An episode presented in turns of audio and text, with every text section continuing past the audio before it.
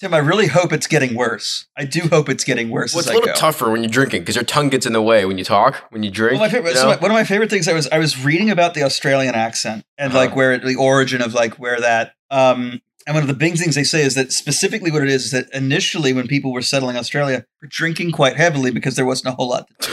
Um and so wow, in Australia? but they got to a point where they're like, okay, so wait, so the accent comes from everyone being drunk, and it was like initially yes. And it's like, well, what happened? What? Well, why did that stay? And it's like, well, the people who showed up heard that and went, I guess that's how we talk here. So it's God. it's like a it's like a drunk accent that stayed until people were sober. so their tongue was just constantly always in the way. and there's an intro that'll really piss him off. Did you know that over $5 trillion exchanges hands on a daily basis?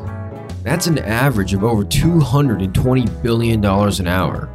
Now, how does this much money move every single day, and why does it move the way it does? Here on Drunkenomics, two bartenders who also happen to be students at the University of Nebraska Graduate School of Business are going to sit down and drink to the global economy and try and translate it into English. So sit back, relax, pour yourself a stiff one, and have a drink with us to the comedy that is the global economy. Hi guys, and welcome back to Drunkenomics, the drinking podcast with economics problem post June Fed meeting. Yeah. And I am your gracious now and Dude, perhaps let's for the whole year to you, man. host. Yeah, you get the podium. James Goldwater, and across the board from me, Yeah. utterly without No grace, grace whatsoever. possibly for the rest of the year. You know what? I'll even just plant the flag and say, you know what? For the rest of 2023 as well, I have no grace. Uh, and that makes me Aaron Wong. Okay? Nice talking with you guys. Here's the economics problem. Just one. Problems. Economics problems. Did I say problem? Yeah, there's, there's too many. I just kind of make it one cocktail. So that way it's just a singular thing. Everyone's done Hunch I- Punch. like, exactly. All Everyone's saying, had a Long okay, Island. So you can have a rusty nail, which is one drink, or you can have scotch and drambuie, which is two drinks, right? So it's a cocktail of economics problems, right? So yeah, all those, you know, we like to talk about them on our social media, which is uh, what uh, at drunkonomical, D R U N K N O M I C A L, That's on Twitter, Metaverse, Instagram, Facebook, is- and Instagram. which now has a new ticker symbol, but that's not the main thing that we're here to talk about No. because. If Then, you also course- want to get some things off your chest, you we have that Discord thing that you can find uh, on our social media pages. Mhm. You can find that Discord. Invitation for any, It's free to all. If you have anything to get off your chest, just let us know. Jump in, throw some questions our way. Yeah, uh, let's talk about some not financial advice. Absolutely. In other words, um, if I tell you that I bought some spy puts, that basically means that we've reached bottom because congrats to everybody that's on the other side of my trade. Except this time, I think you're in the right because I don't. There's Well- no way we're near the bottom. Put that way, there's no way Yeah. we're at the bottom. but we could have dead cat bounce. So, I guess you know. absolutely. I think crypto's in the middle of a of that bounce right now. Well, but that was Um, after the cards that they went through this weekend. I mean, that was just like a hangover and a half. I, man. That was I, I still terrible. see a hell of a lot of downside on. Okay, crypto you know,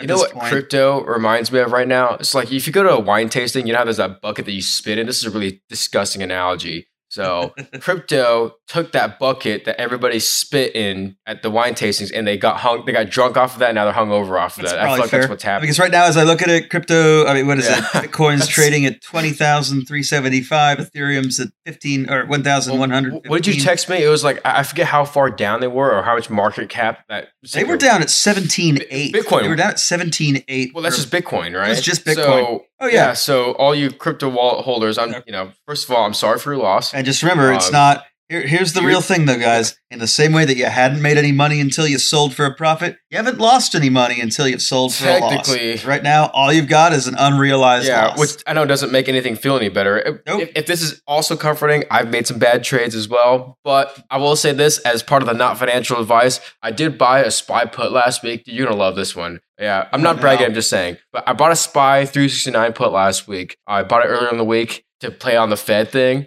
So I Mhm. bought the put uh, for like three bucks. And then, like later on that day, I looked at the contract and I was like, "Oh my god, I'm doing really well today." And then I looked at the 368 put, which is one underneath it, and I sold that put for more than I bought the 369 put for. So I just got a normally what is a debit spread? I got a credit on that. So I'm like, dude, I'm getting I'm getting paid for this. All like, right. yeah, it's getting paid 115 bucks to to gamble with 100 bucks. You know, so it's like, okay, cool, perfect. What a good what a good trade. But not bragging, just saying. Yeah. But yeah, I just I love options and spreads. As long as you're on the right side of it. Yeah, I mean, this essentially, if you do options, the thing that you're betting on needs to do what you want it to do. So whether it stay the same, go up or go Yeah, down, stay inside your bracket, yeah, whatever it it, is. still needs to do that. But uh, at the end of the day, Other than that, yeah, you, know, you're- can leg in, leg out, right? There's multiple ways you can play options, which, which I love. But yeah, Oh, but yeah. not financial advice. But Nope. yeah, Bitcoin. sorry, I um, understand that this can- this is hurting real people, not just like this fictional villain I have in my head. the Michael Saylors of this world. it's one of those things. uh, but yeah, no.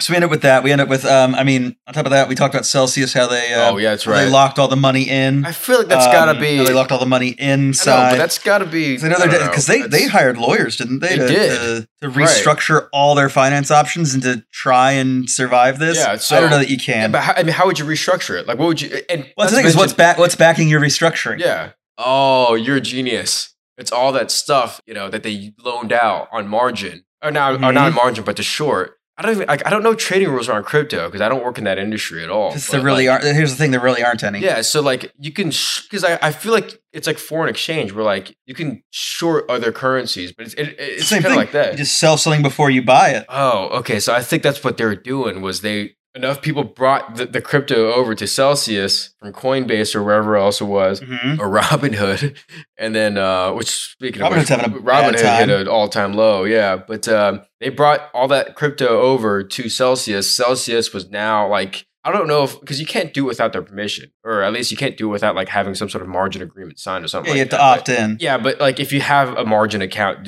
you can't opt out. But basically, I think they were just taking crypto from other people's accounts and then they were just lending that out to other people to short. I think that's what they were doing. And now I think they're using that because I think they're te- technically custodians of that. Yeah, crypto. but they're using that to restructure their, If- their debt. if crypto stays volatile, crypto stay, if crypto keeps crashing, then it's not really securing anything, is it? Well, it's it's I securing think, I at think, a, this, I think Celsius is securing at a very high rate, or it's secured Mm. at a very high rate. yeah, which know? is not logical or good in the fu- in the long run. Well, so let me ask you something. Like, okay, so how much do you think crypto, or at least the reaction and the fluctuation in crypto prices that we're seeing recently, this drastic decline, how much of it do you think has to do with just the fact that the market, the economy is not looking good, consumer is not looking good, the job market is weakening, inflation, all that kind of stuff? How much do you think it has to do with that? I think you have some people who bought in at a. I- I- think the issue is you have people who bought in at a high, sixty thousand. Or even 50,000 Um, or 45,000 or 40,000. Yeah, you lost or half, you lost half your money that you put But in. you see half to you see fifty to sixty-seven percent of what you may have put in disappear as of today. Maybe less, Yeah. maybe less. Maybe you bought it at twenty-two thousand on the way down. Who knows? But I think you've got a lot of people who bought in when it was Mhm. going up, and it was fine until it stopped Yeah. going up, and then you had these same people rushing for the door um, because they need their cash back, and it might be they need their and they might need their cash back because the their co- the cost of living is going up because inflation is so high. You have people who are just Or- like, wow, in order to do the things that I historically do, I need more. I need or or their money back. unemployment went out, or you know, Or maybe, or maybe at some know, point they noticed is, that, right? They- yeah, I got this awesome 7% raise, but 8% inflation. Wait, what do you mean I lost buying power? yeah. Or hey, my rent, which I know this is happening to a lot of people across the country. Okay, my Mhm. rent went from you know eleven hundred a month to sixteen hundred a month, just like that. Yep. And I,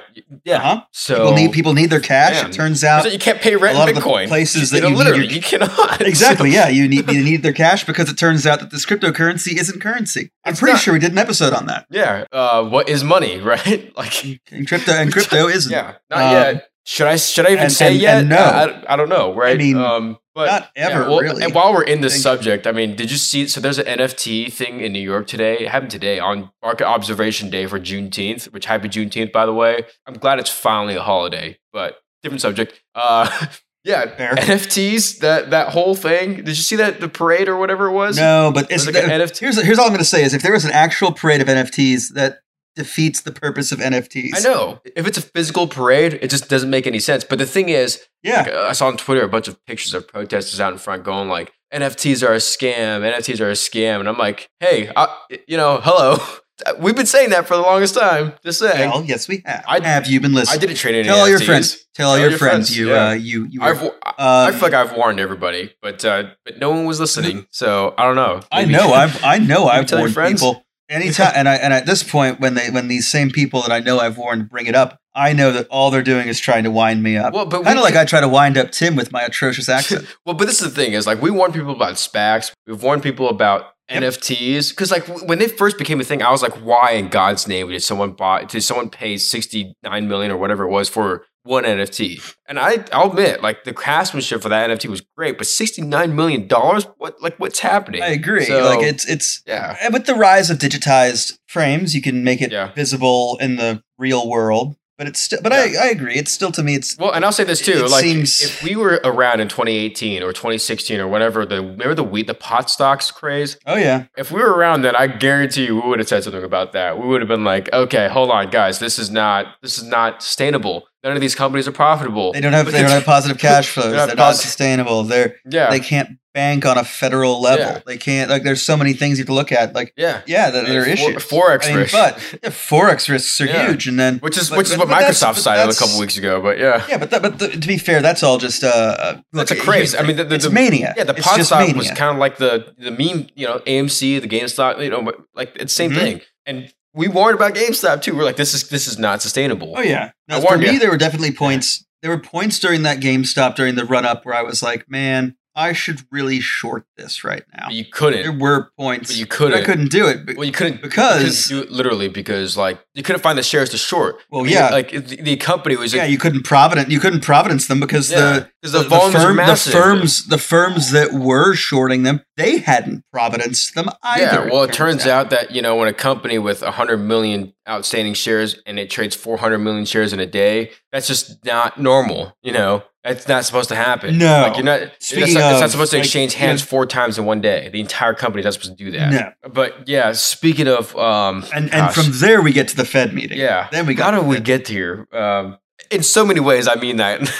I'm asking that question. I get. I, did I, get I think I just. I? Think I just wanted to get crypto out of the way. Yeah, I know. Like it's it's done. Now we don't have to talk about that again for Yeah, next but- week or until until something else stupid. I know, happens. but I mean, stupid things are happening all the time, such as this FOMC. It wasn't just like it was like the, the 75 basis points. I don't like, I don't mind. I don't mind it. Like, I felt like everybody, I- mean, if you watch CNBC, all the panels, like, okay, if the Fed wants to get their credibility back in a hurry, 100 basis points, let's go. yeah, Shoot it. even I even I was like. 100 basis points. I was like, I, I think, what did I say yeah. last week? I said 70. I said 75 basis points is what they're going to have to do. 100 would be would be them really tightening the screws and reacting. But even then, both of those are still too small because we still have a negative real rate. Exactly. But it's also like if they did 100 basis points, I feel like it's, you know, I think it could be viewed as desperation because they know that they're losing credibility. Yes. They're trying to get ahead of them losing credibility, which is really ironic because last Well- Fed meeting they said, okay, 75 basis points is out of the question, which, Which, which that was, and that are. was, and here's the thing for me. That was one of the dumbest things to have been said. At I the- totally agree. At I, the May meeting, Yeah. they've ruled out 75 basis points. Why would you say that? yeah. Why would you say? because that? you know that at some point you might have to walk that back. So if you don't want to seem like an idiot Yeah. now, then don't say things like that. They're going to make you. the great thing is, if you don't want to have to walk something back, just don't put yourself in that corner in the in the uh, exactly. first place. Ex- Wow, dude, you are so smart. That is insane. You know, if you don't, if you don't want to have to uh, I mean- undo, like go, like, oh yeah, I said that thing. well, Why?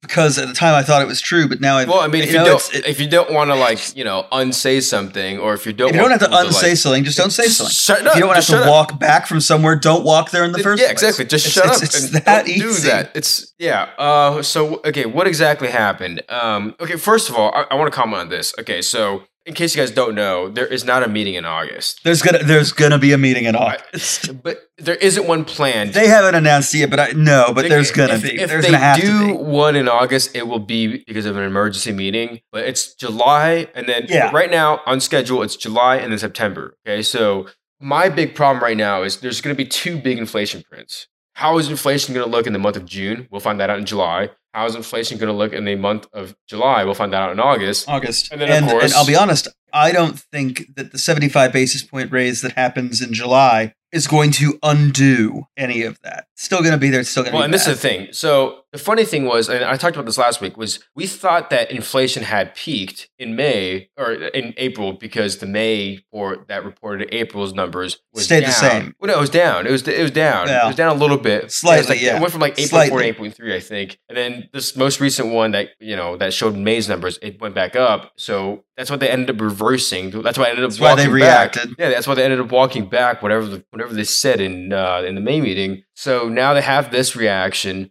First of all, they're saying a 50 basis point rate hike in July, which okay, what happens if inflation doesn't peak again, right? Like what happens Then if we, then the it- report then comes it- out it- 8.7? Well, then, right? that's the thing is then you have to conclude, okay, 75 basis points is not enough. was not enough last time. So you're gonna have at that point you have to go to 100 basis points. And if you, people because, go- because with rates, you do have to get ahead of inflation if that's how you're going to curb it. Now, I think there are some problems with the Fed's thinking. Yeah. I do think the, Fed, the Fed is sitting here saying, a- "Oh, I mean, an ocean of problems. well, they're okay, okay, mean- yes." But but the Fed's, uh, you know, this, there's this argument that I'm hearing from a few too many educated places around the Fed say, or you know, federal Right. saying, "Oh, it's um, this is just uh, it's it's increased wages are driving this inflation." Except the problem is really? wage. Well, yeah, that's what that's what some people are saying. I know, I know, I know. I'm saying, that- like, really, that's that- what's is this that- is driving it up. that's the, that's what you're claiming. The funny thing is, wait, the, the wage increases have lagged behind inflation.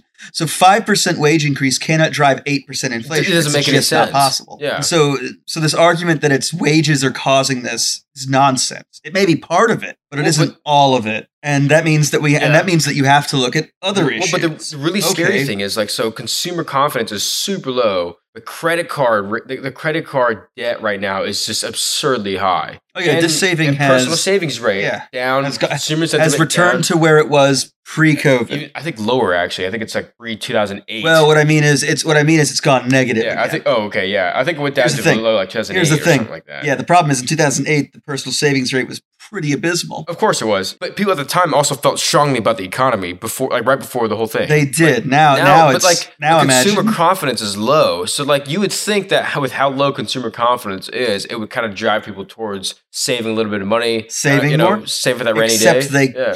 can't. They can't because inflation is so high, and then uh, you know they're still Correct. paying. For, so, so I, I it mean, I, I think for a very serious problem of what happens when yeah, when the money runs out. yeah, I know. Seriously, that's That's the that's, That's- the real problem. Is when, is when people Oof, is, is when the credit card is maxed out. so now you can't actually Um, buy anything. Well, I, I think Because maybe like I mean, is that what Mhm. does it have to take that for inflation to peak? Because that's I mean that's a bit- well, that's it's abysmal. it's a would real be so problem because at that point you have you actually have a liquidity crisis. yeah, That's when you have that's what the real problem exists because the real you know if if you think the, problem in 2008 was there was a there was a liquidity crisis between Mhm. banks not wanting to loan money out to anyone Yeah. and then yeah, but that's because um, they you know, maxed out their, their So, but- leverage. But it's Yeah. but, but it, but it's because but it's because they brought it on Yeah. themselves. They they said I don't care where this mortgage comes from. I don't care if it's true or not. I need more to package into my securities. Just get me the mortgages so I can do this. I can sell it and I can sell it to Right, schmucks. diversify, yeah. So I can sell it to schmucks and make money. Mhm. That's what that's all the the banks cared about at the time. Now the problem will be is what happens what happens when people don't have money? yeah, Because the they Great no- Depression now you have no one left to sell it to. exactly You know? Seventy percent of your economy can't afford to buy your product anymore. Uh, you know that greater fool analogy. Like Yeah. there needs to be a greater fool,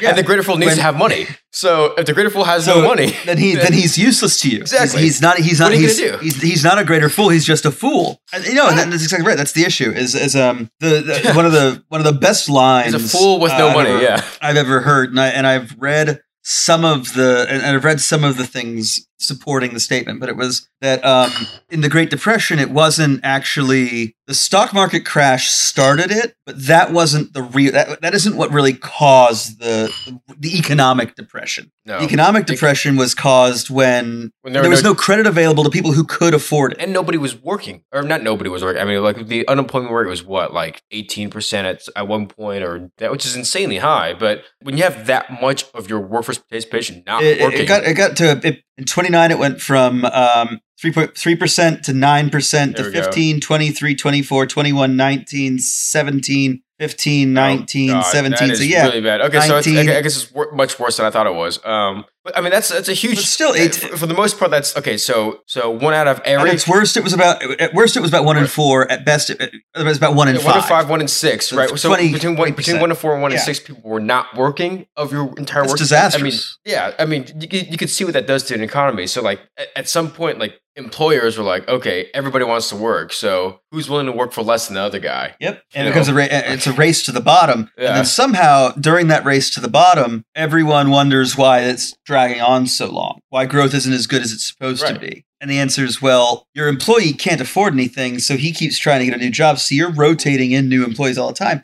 I have to train these new employees, and that costs you money and efficiency. Right. So pay more, Exactly. retain people, Yeah. and stabilize your local But economy. this is a complete different situation than 1929 because, like, Yeah. interest rates. Okay, what, what's it at now? 1.75 percent now. 150, 175, or is it 175 to to two percent? 170 it's 175 to 2. Oh, okay, okay. It's still very low.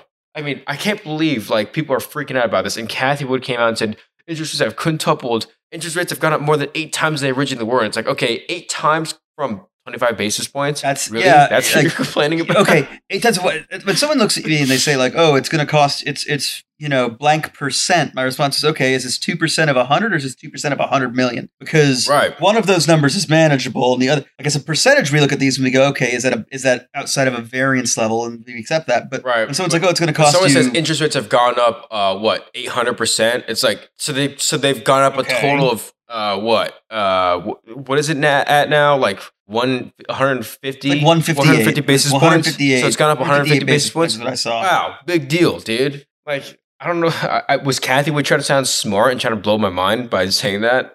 I Maybe don't know. I, I Well, don't it know. didn't I- I work. see, like I mean- see that, you know. And, but it comes to the Fed, and you know, and you said, are they trying to salvage their credibility or have their credibility? And, Yeah, and the next thing, and, and, and as we were saying, like if you don't want to have to walk things back, don't say things that you then have to walk Okay. back. Right? Don't walk there in the first place. You don't So have that to walk goes back. into Like the that Fed goes into what they're forecasting, the- which is really what I want to talk Well, about yeah. because their forecasts to me just don't Yeah. seem manageable at all. No, nothing makes yeah, any well, the sense. Fed, but the Fed But- sit out here and they said, "Oh, we plan to cut rates back down in 2024." Am I what? Why? Yeah, why? One, it's a year. It's a year and a half away. Literally, Yeah. the first part of that year is a year and a half away. And two, We're literally halfway through the 2020 economy's- right now, so that's you know we're 18 Dude, months away. Yeah, you know, let's let's let's get to know let's get to November 23 before we start worrying about what the economic outlook for 2024 looks like. Why you well, maybe think- not wait till then, but like, but why are you broadcasting here saying we're going to cut rates in 2024? Why, if the economy is doing absolutely great in 2020, what is the incentive to cut? and what I want to know too, because because I think what they're trying to do is they're trying to make sure that the markets don't absolutely tank overnight, which they also say that we don't really care about markets. Or, I mean, Janet Yellen has well, said they that. shouldn't. I Yeah. believe she does not, I, I believe she doesn't. which is funny because she's a. I know because she's a yeah, she's super dovish, but doves are extinct. She's she's a hawk now, Yeah. at least compared to how how she historically viewed things. She's a hawk. How she's she was, now. yeah. Um, but why are we thinking about cutting rates? I think I think the reason why they lost so much credibility is because they're too scared to upset markets. They're too scared to, to make markets peak, which is really ironic because every single time someone from the board speaks, the markets puke. So I'm just like, okay, if you guys are really, I mean, this is so weird, but like, if you guys are really concerned about markets, because the way you guys are acting, you're, you're acting like you're super concerned about markets, but you guys say you don't, you're not concerned about markets, but whenever someone speaks, Well- markets puke. So it's, I would don't I would tell the Fed like I, just- would tell the if if I was if all right members of the Fed you know the FOMC media, uh, committee or F- market committee who are listening to me markets will take care of themselves Well, they will yeah. they're they're they are They designed be. to Well, they should that. be at least doing. it. They should be they're- free markets. and they That's should and they should should be be capable of doing it themselves and some of that means that if they're going to have these amazing ups they're also going to have times where they're low. Yeah. now the thing is if you really want the economy you have to sacrifice the markets for the economy. The markets can be the most efficient way to get money into the hands of businesses that need it for expansion or other purposes for economic purposes. But if you lose sight of the fact markets are supposed to be a reflection of the economy not the driver of the economy it is the tail. You cannot let the tail wag the dog the markets will take care of themselves. The economy is what will not. The economy is what needs the intervention. Markets should be free. Well, If I someone mean, wants to overpay. the economy should be free too, but at the same time, like the economy, it seems like it's being squeezed right now, which is I don't know. If this is any reason for you to lose credibility in the Fed, Jay Powell in his press conference said the economy is strong enough to, to handle hire- higher interest rates. Yeah, exactly. Which I'm like, okay, I guess they can. Right? think the economy the, economy is resilient enough, but that's just, I just I think the middle class is really resilient. They might, they might not make the smartest decisions, but they can. Well, it's they, it's it's getting the, the middle so- class and the, and the lower class are getting are getting hurt. Well, for me, what it boils down to right now is it's this: it's that um, you have to raise rates because you have to get inflation under control. Is rates the only method to do that based on their tools? Yes, Yeah. probably right now it is, but.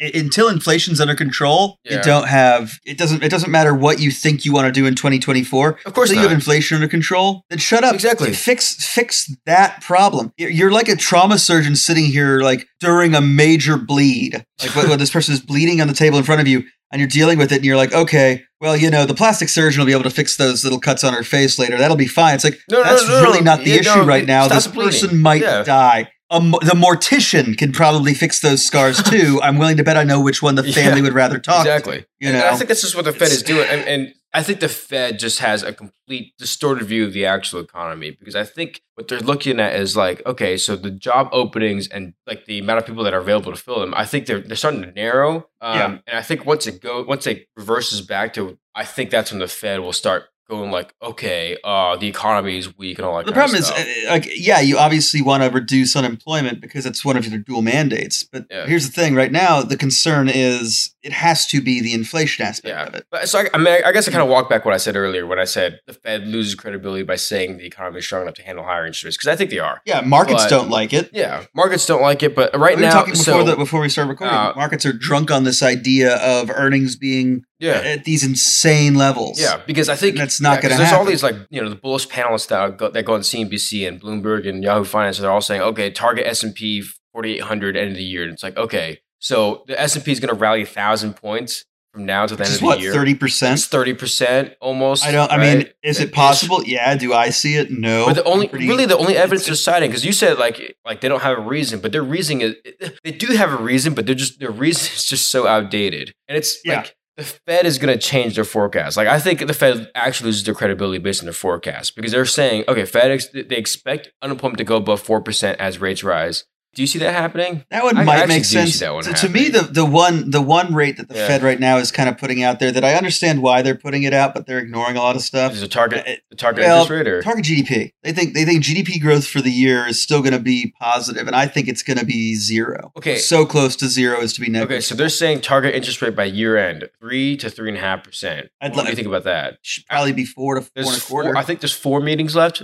eh, unless there's a yeah, July, September. it's four scheduled September, meetings left. Nov- I think October, they'll have to have an right? August meeting. They'll have to have an emergency meeting Yeah. in August because What do you you can't you can't you can't go 60 days with no rate change if if if if, If uh, inflation shoots up, yeah. stays. or even So- or even does not go down. in my opinion, there's a couple assumptions on that on the August meeting. Is one GDP numbers come out for Q2 between July and August, right? Or, or yeah, we'll have another no, GDP actually- report by well, right, yeah. So, but I'm saying before the July meeting, we'll have a GDP print, CPI print for June, and then of course GDP for Q2.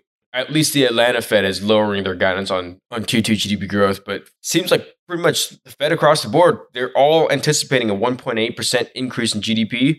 I think. I don't think that's going to happen. yeah, because because looking at the because looking at me. um, hate to be a Debbie yeah, U.S. economy but- contracted by one and a half annualized on the on the first quarter Yeah. of 2022, slightly worse than the 1.4 percent decline that was predicted. Wait, you know, there, there wasn't a decline. I thought there wasn't a decline. Contracted. Well, I, I know it contracted, but I didn't think there was a decline forecasted in Q1. I thought Q1 there was a forecast of a positive like 1.2 Um, or something like that. Yeah, it was predicted, and it's what we got. Really? Of Economic Analysis, yeah, is saying um, Q1 2022 down ne- negative one and a half percent growth, expected negative 1.4. Whoa. Okay. I So, okay. Maybe I'm looking at the wrong one, or maybe I'm not looking at the Bureau of Economic Analysis. Maybe I'm looking at a completely different one. Fred, or maybe just Wall Street, like because I'm seeing like I'm, What are you I'm looking? I'm looking at this CNBC article that says below analyst expectations of one percent gain. So I'm like, whew.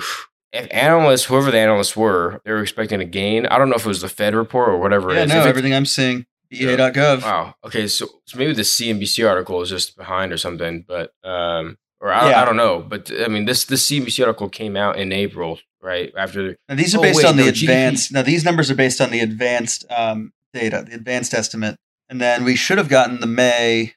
And these are also real GDP estimates as well, not. Oh, um, okay. We should Yeah, so while we're on that Bureau of Economic Analysis website, so okay, it turns out that that's a little bit more reliable that's a- than that- CNBC, but uh, or at least I mean CNBC is reporting it- one thing because I think CNBC is reporting street like Wall Street, like maybe Jamie Dimon was thinking that uh, there's going to be a positive growth in GDP. Mhm. It's not the same as uh, you know BEA. No, but it's it's it's our Yeah. economists think this. the actual government economists think that. So I'm on that website now because you know it turns out that it's saying that the Q2 GDP results come out on June 20 or not not June 29th. That wouldn't make any sense. Uh, no, uh, Q2 come it comes out in uh, July 29th, and I think the second Yep. Fed meeting, the July Fed meeting, is right before that. At least according to FederalReserve.gov. yeah, it should be about a Yeah, week their meeting is that. the 26th and the 27th. So why are you like? So they're having a meeting So at least we know that they're meeting after the inflation print of June. And I'm also willing to But- bet they'll have they'll. I'm willing to bet they will have the GDP. yeah, they probably will, but they pro- okay, maybe they will. But they won't It's right before. Yeah, it's probably embargoed. But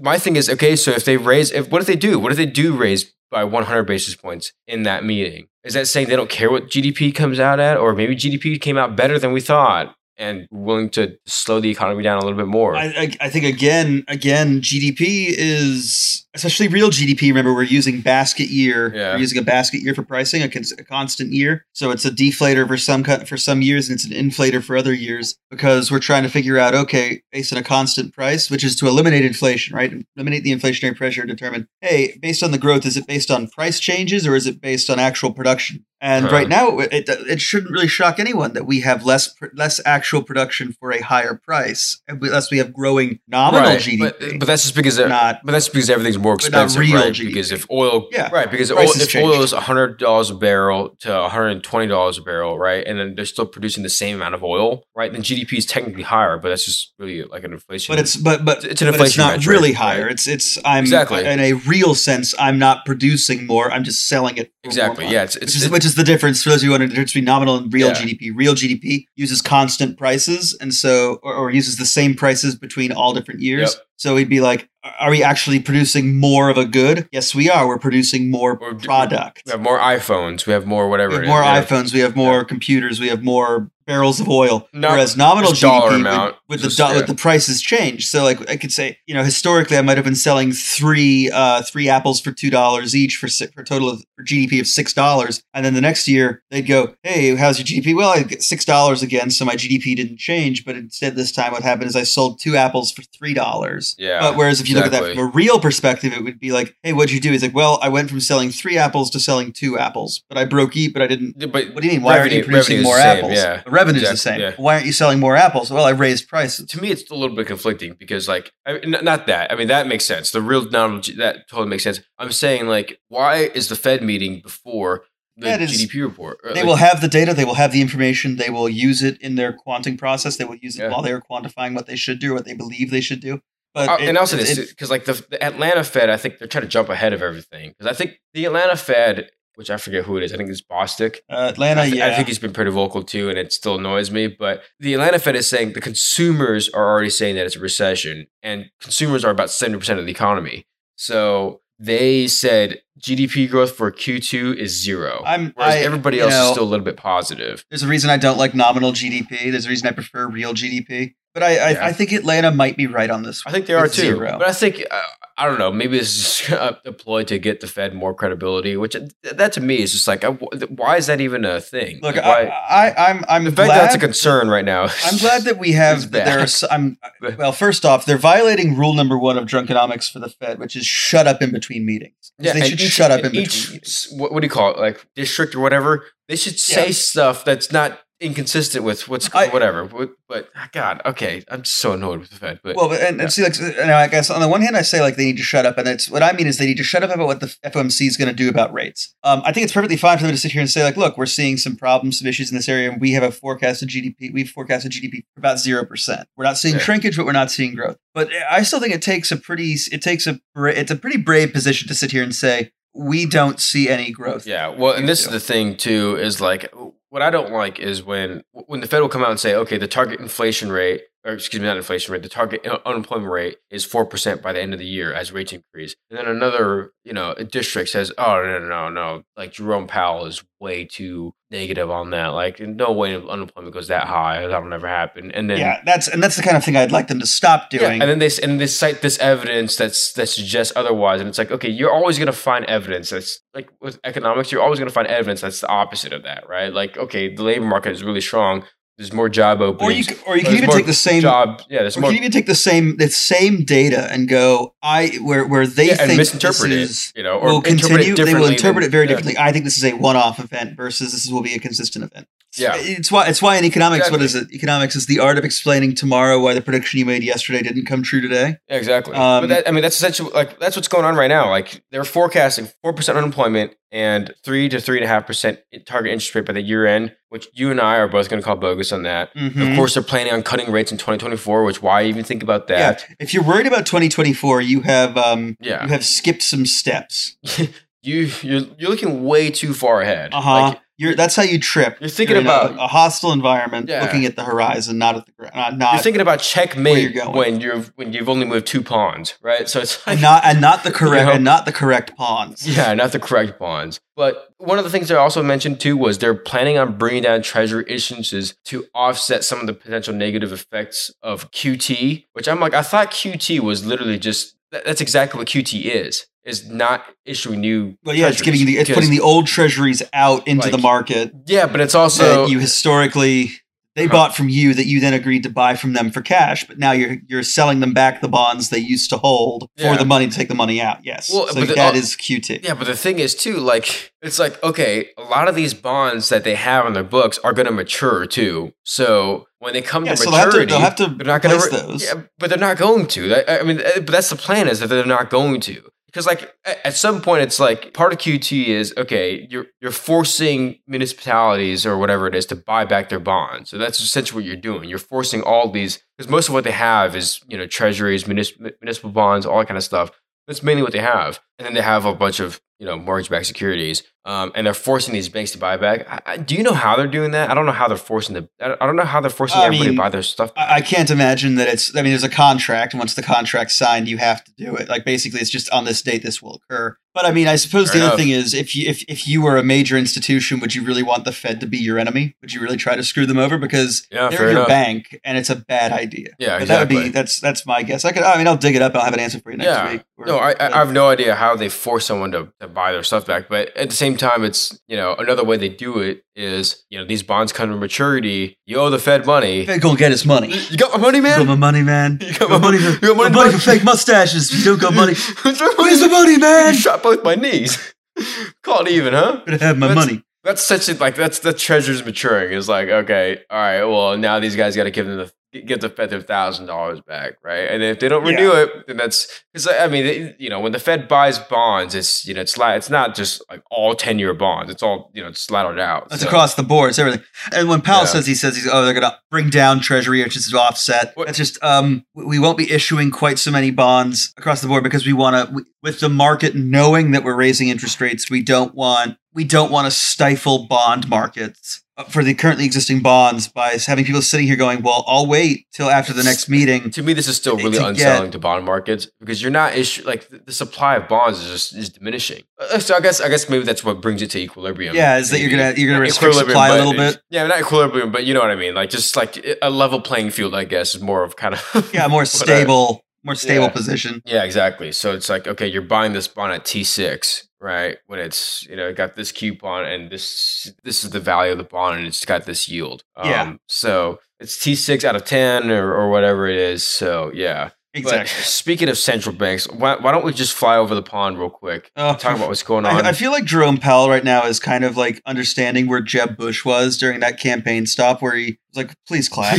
You- you remember Please oh yeah, that was yeah, that was pretty embarrassing. But I feel like I, I don't know, dude, because like the ECB has been so far behind. Uh, the the Bank of England, I think, is still currently behind because they raised. I mean, in case you're wondering, um, just a global rate hike took place last week. Yeah. ECB raised it by 25 basis points. Or not ECB, Bank of England did. Yeah, but the first, ECB the, did the the first rise in I know the, the Swiss bank raised by 50 basis points. But that's only Um, because they're trying to. Well, no, the like, no, the ECB hasn't hasn't raised rates yet, but ECB has. yeah. but I, I meant, ECB yeah, I meant the Bank of uh, England. Yeah. Oh yeah, Bank of England is the first time in like 11 years that they've raised rates. But they raised. I thought they raised it three times this year.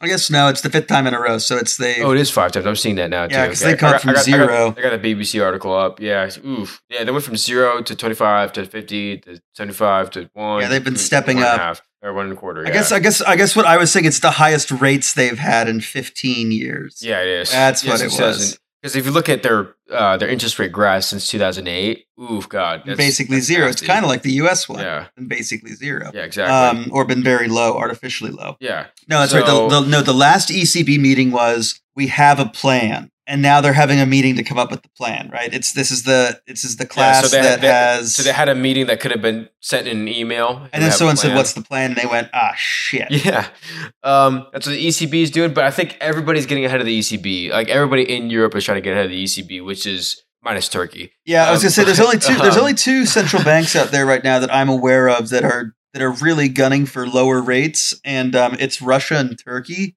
And um, one of that, well, I would say it's because one of the countries is run by a man who does clearly doesn't understand the economy and is a little bit insane. But so that's I President realized, Erdogan. But I realized Turkey, what I was really going to say is guy I realized that doesn't really narrow it down. That's true, but like, so the because they both don't really, but like, okay, so Putin, I mean, he understands inflation pretty well, obviously, because when he Yep, saw because he the put, ruble do what it did, and then he jumped it up to twenty, you know, he jumped interest rates up to twenty percent. just like he put all of a price sudden- controls on vodka about five or six years ago. Yeah, when it was getting President. Erdogan is like, okay, you know, what seventy percent inflation or whatever it is. I, I forget what it is, but- Seventy-four and a half percent inflation year over year. Yeah, so talk about a negative real interest rate or negative Yeah. real Fed funds rate. Yeah, them. And he's still calling for lower rates, which is ridiculous. Oh, he, Um, he's but 73 and a half Wow. year over year. it didn't sound much better either way. Yeah. both sound One terrible. is slightly better than the other. Yeah, but not by much. I mean, you're choosing eating dog Yeah, shit or got- I cat shit. nothing. Like it's what, whatever it is, you know. Exactly. Like, but yeah, like um, so the Swiss National Bank, the fifty that's what stuck out to me was that fifty basis point increase by, by the Swiss National Bank because like we know the ECB is probably going to do twenty five basis points at their next meeting whenever they whenever they decide. To well, meet. yeah, and I think the ECB is just like okay, we're we're going to try to get ahead of that. well, no, the Swiss National Bank is probably it's probably sitting on the fact that um, they own a ton of U.S. stocks. and a lot of U.S. stock, which is which is which is not doing so hot, but they're probably also Yeah. seeing that the Swiss franc uh, that in a high inflation environment, a high uh, a high cost, especially on energy and food environment, Yeah. it does not see have especially in Europe, the energy one specifically does not have any. There's no short term end in sight. And to be fair, um, the 21st of of June is the Uh-huh. longest day of the year, right? So So that's the Technically- day. That's technically the day where inflate or not inflation, but energy prices are the most expensive. That's the day. Well, I wouldn't say most expensive, but I would say is in the northern hemisphere, it's the day where you st- where the days stop getting longer and they start getting shorter. So now you start to head into winter. You Again, know, you're starting. if- you're heading into winter, not I'll be into honest summer. with you. If that's honestly one of the things that they're considering, I will give the Swiss National Bank a huge round of applause. That's very Well, you, have to, you have strategic. to imagine. You have to imagine they're sitting here looking at natural gas costs. I understand and, that. uh, energy costs, and if they're sitting here thinking, 100%, well, yeah. we've got a weakening current. We, we have a currency that may not be weakening, but we have a currency that's not doing It as is- well as maybe we'd hope. it Swiss franc, yeah, it's, It is weakening. So okay, That's what they're doing. They're raising rates because they see a currency weakening and they see that that's Yeah. not inflationary environment. So that's I, I think that has to be what they're doing. And then Britain's doing the same thing, but Britain's in a slightly better position because they can they still have the ability to get I mean they can get natural gas from the United States. The problem is they can't get it from their ports to anywhere else because they don't have enough lorry drivers. Whereas Europe, if you're Yeah. Germany or the rest of the ECB, you're sitting or the Eurozone, you're sitting here looking at a lot of this going we can't buy from Russia. We can't necessarily import as much as we want from the United States because we don't have the means. Oh, it's stuck at the port. It, it can't get in off the boats fast enough. So now you're Uh-huh. sitting here going, if you're if you're Europe, you're going, we're going to have to raise rates because we may distinctly be looking at the point where um, industrial output might fall for lack of for want of electricity, for want of power. yeah, but my thing Um, is, I, I don't necessarily think raising interest rates is going to bring down energy costs. it's not. I mean- but it'll sell- it'll try to stay. It'll help them stabilize the euros so they have more buying power. Other things, right? But I, I don't know. Like my thing is, For like, that time. you know, like you know, I asked this question earlier. Like, how did we get here? Like, I don't like where we're at because I don't like that we have all these, you know, not very credible, unreliable central banks that are in charge of controlling our economy, or not really our economy, but inflation and and uh, unemployment. Which I'm like, that's a, a lot of people that you're influencing right there. Well, it's you know there there's some of the, some articles I've written, some opinions I've seen out there, and kind of two of the big ones are U.S. markets will not, you know, and we're, you know, right now markets are up 300 points for the Dow. uh, yeah. futures, which I don't understand that. But you have there's one guy who was saying we will not have reached the bottom until the Fed stops raising rates. That's when you'll see the bottom of the markets. That I think there's some truth Yeah, to that. but then- but then other do ones, and other ones were stop trying to fight the Fed. Yeah, we should stop. Trying, I, I, th- I think we should. I think the Fed is actually looking out for you, but at the same time, it's like, dude, like guys have missed what's going on for the last year and a half. Yep. Like I, I- Maybe. like really Hopefully irrational. they've cottoned on and they're big enough that they can actually arrest the issues here. Hopefully they can, and um, We'll You know, this is I- I've never thought more about the gold standard than now. Like I've, I've, I've I'll be dead honest with you. I've never, I've never, I've never missed the gold standard as much as I have now. Not that the gold standard would have solved anything, or that we'd Absolutely be better not. off now. Yeah, I gonna I, I don't, I, I don't know if we'd be better off now with the gold standard, but uh, you know, you know, we got a bunch of old people that are sitting in a with with PhDs that are sitting in a room that have a complete disconnect from the actual real economy, and they're they're the ones controlling it. So I, I don't know. Like it's just I, I don't Yeah. like it. Um, I, I do want to ask this question because someone asked this this on Twitter, and I promised them Uh-oh. an answer. It was a response to a tweet that I tweeted uh, at Drunkenomical. If I haven't said that earlier, uh, DRUNK on my CL. That's us on Twitter. I think it's entertaining. But uh, I tweeted something about the 10 year treasury tops 345 for the first time in 11 years. oh, Um, the yields up there. the yield, yeah, sorry, the yield, not the. If I said it's tops, I meant, I meant the yield, not the coupon, not the value of the bond, right? I meant the yield. And Psy Guy, uh, Almighty Dolan, at Almighty Dolan, Yeah, Dolan? Almighty Dolan. Dolan, Dolan, Dolan, Dolan, Yeah. says, uh, can you explain what this means? I know it's bad that the bonds are bad for the next 10 years, but what does this indicate for the market? Well, I mean, it's not that bonds are bad for the next 10 years, because what CNBC is quoting when it says Treasury yields tops 345 for the first time in 11 years or the highest in 11 years, they're really quoting the current bonds that are out there. So they're saying the current bonds are plummeting in value. The current 10 year bonds are plummeting in value. in price, And the price reason- that people are yeah, well, paying the, for them yeah, on the open. essentially price value. It's like if you own the bond and you want to sell it to the open market, you're you're losing value because the yield is going up. Why does yield go up? Because you know the bond was trading at you know nine hundred dollars a bond to now eight forty five. So you're like, buying you're buying all the it was. future coupon payments and the thousand dollar principal payment for that eight forty five. for 840 yeah for 840 by for that per bond which means okay so if it's yielding 2% whatever 2% divided by 845 is that's the yield right so it doesn't take a genius to figure this out but 2 divided by 845 is a lot higher is a, is a much higher number than 2 divided by 900 Yes. and 2 divided by 1000 so if the bond decreases in value so the bonds you know the par value is $1000 if the bond is trading at $1100 then it's trading at a premium. That means people want to buy the bond. Whatever the coupon rate is divided by current price of the bond which is $1100 that means that's the current yield right? So if the bond all of a sudden loses its value that means the bond is now trading at $900 a share let's just say for instance let's say drop that much which would be a massive drop hmm um, Your yield would skyrocket yeah, at that point. it point. shoot up like crazy. So that's what's going on. That's what that means. What it means for the market, wow, what a loaded question.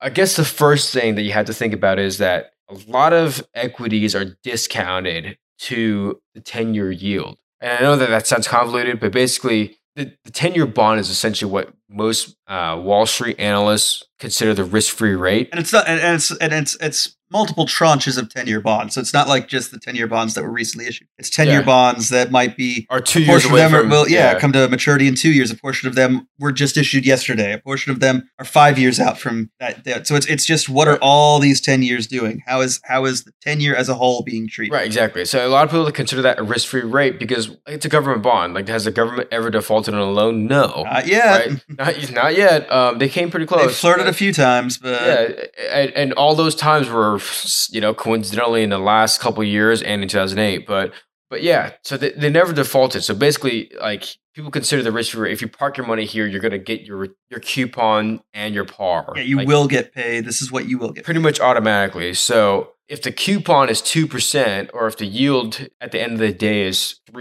3.45%, people are looking at that going like, okay, it's pretty much risk free. Like, you know, if you hold to maturity, it's risk free. If you don't, if you trade the bond, then it's then it's always going to be risky if you trade the bond. And when it comes to equities, because equities are a lot riskier, there's what is called a risk premium. The risk premium is always the difference between the return on equities, the return on investment on equities versus the return on investment on just on, against that risk free rate. Yeah. Right. So Yeah, it's so- it's essentially okay. How Yeah. much more the risk premium, how much more are you paying to essentially take on the risk what's of the equities. what's the premium for what what premium are you retur- are you getting returned to you for assuming that risk? Yeah, now, exactly. so this question, I guess, the, the so bonds are bad for the next ten years. That isn't necessarily what that means. What it means is that uh, as I as I see it, the current value of ten year bonds, people aren't willing to buy them. They're not willing to hold them. Yeah. So this is this is, you- this is why But it's also if you if you do hold them, you're losing money. Like you better hold. Like right now if you're hold why would you? okay s- right now if the, the what's the yield on uh, it's, it's coupon rate of 10 years issued today right? It's 3.29. So 3.29, well, inflation's 8.7, so uh 5.41.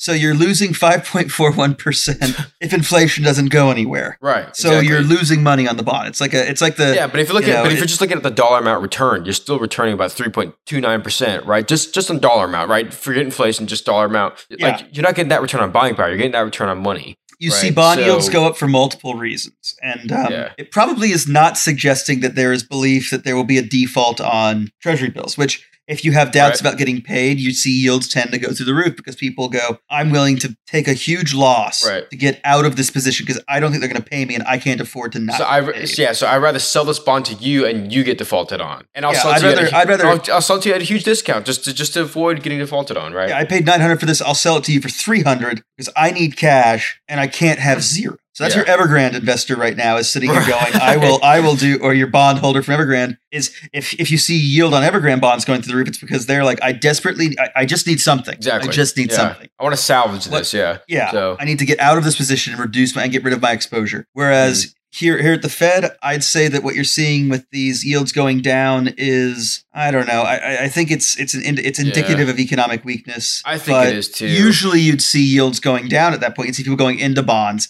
but the reason Yeah. they aren't right now, and it's going to boil down to this, and it's just because right now inflation is very bad and people are taking are going to cash or other securities that are paying out at a slightly better rate until they until they see a better option they're just going to better options Yeah. or it's also possible that people are selling their bonds on the market going to ca- at discounts going to cash and then just buying things they need to survive Yeah, but for all i know everyone's building a bunker Yeah, I, I totally agree with you. But the stupid thing is like, okay, so 10 year yield is at 3.29%. Let's freak out, everybody. No, guys, everybody relax. The 10 year yield, like, it, this is still historically low. Like, if you talk to someone in the early 2000s about, Mhm. you know, hey, hey, the 10 year yield is at 3.23% right now, 3.29%, they'd be like, man, I wish I would have bought. Like, I, man, that's coupon rate for the most recent wave, the you know the ones that mature on 515 2032, coupon rate is 2.875. That you know that that's what it is. Yeah. right. So at this way. So in like, uh, I hate see, I hate these charts. Like when you go to so when you go to read like Fed ten year bond rates, it's always interesting because it's like, okay, what is the is it being is it the one being issued now or is it the one being Yeah, maturing have- right now? you have to look at the maturity date. Like when you look at the 10 year, like whenever you look at the 10 year Yeah. chart, you got to look at the maturity date. So the yield on a You know. bond from on a ten year from June 2012, Oh, wow, the ten close year enough. bond yield on that day was 1.69 percent. yeah, but like I mean, so like the last, if, if you don't look at the last 10 years, bond yields are still it's insanely low. Yeah, bond yields Right. throughout the Like- or up until up until 2008. Up until bond 2000. yields up until 2008, Oh, bond yields were consistently over three percent, over four Four percent. percent, yeah. Well, Or like if you look at like yeah. if, if if you look at before two thousand, they were consistently above five percent. Like even when it like even when it went down under ten percent the first time, it was like in 19 in happening? 1990, bond yield was was 8.7 percent. Right in the 80s, like the early 80s. yeah, I well, mean, the eighties. 81 bond yields were 15.5. Now that's because the markets were. Um, Let's just yeah, let's just forget about the early eighties. Like, let's just let's just let's just throw that evidence out and pretend like it never happened. yeah, so from 1990 on, if you, I Uh-huh. mean, if you look at this, bond yields are only just now getting back to where they were in 2018. Yeah. In 2018, like the economy was insanely strong. Like, do you, do we remember that? Like, the economy was really strong. We should have raised interest rates. Like, Should have been raising interest to do it to start the you know and now, and now that's that's why we're in this hole. That's why the Fed has lost credibility the last four years because 2018 all that was going on. So that's just me, right? Right? so, so what you're 20, so what you're seeing is, and so as I'm looking at this chart, you're seeing it's it's showing recessions in gray, and every time you see a recession, you just see the yield plummet. Exactly. So well, the- but that's in- that's that's the initial market reaction or the initial Fed reaction is recession, drop rates. But now, uh, But also, but also, but also, you know. people dive into bonds at that point. They start diving into bonds to cover their offside, and so they they because they it's a guaranteed payout. They know they It- can sell it it later. is- so it- yield, so they're going into bonds. They buy the bonds. Yield goes down. It is if they hold to maturity, but that's that's the big if, right? And then of course, you know, like if it's not beating inflation or if there's you know risk of default, get rid of it as fast as you can. and it's yield goes up, Yeah, but it's U.S. government bond, so it's obviously you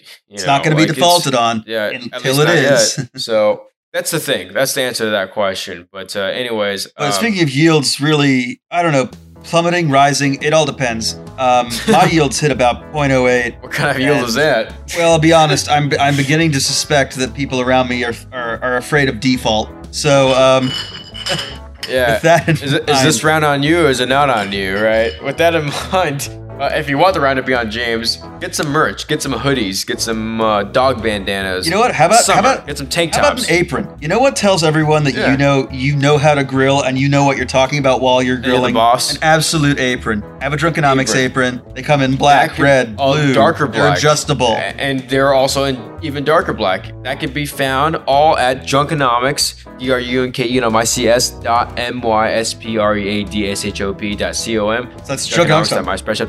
And there, find our stuff.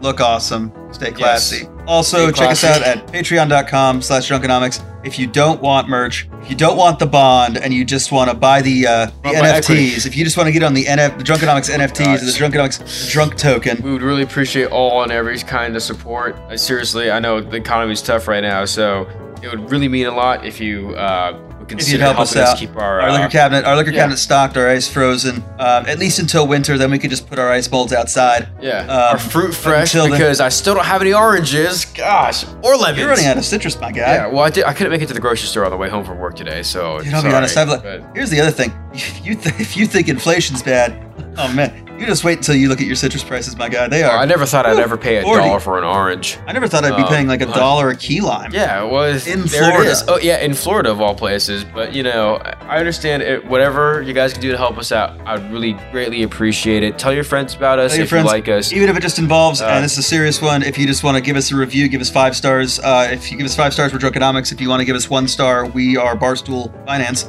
Just re- yeah. remember that for your uh, rating purposes. Write us a review; it really helps us out. And uh, on that note, Yeah. On that note, with that said, hope you filled and killed. Uh, I hope you've played chestnut checkers. It only gets worse. Oh, uh, what else do we have to say? you should all just plug in and watch um, Jay Powell on the on the in front of Congress this week. That should be exciting. Yeah. So- while you're doing that, make sure that you uh, that you uh, stay economical, my friends. Absolutely, my guys. Cheers. Cheers.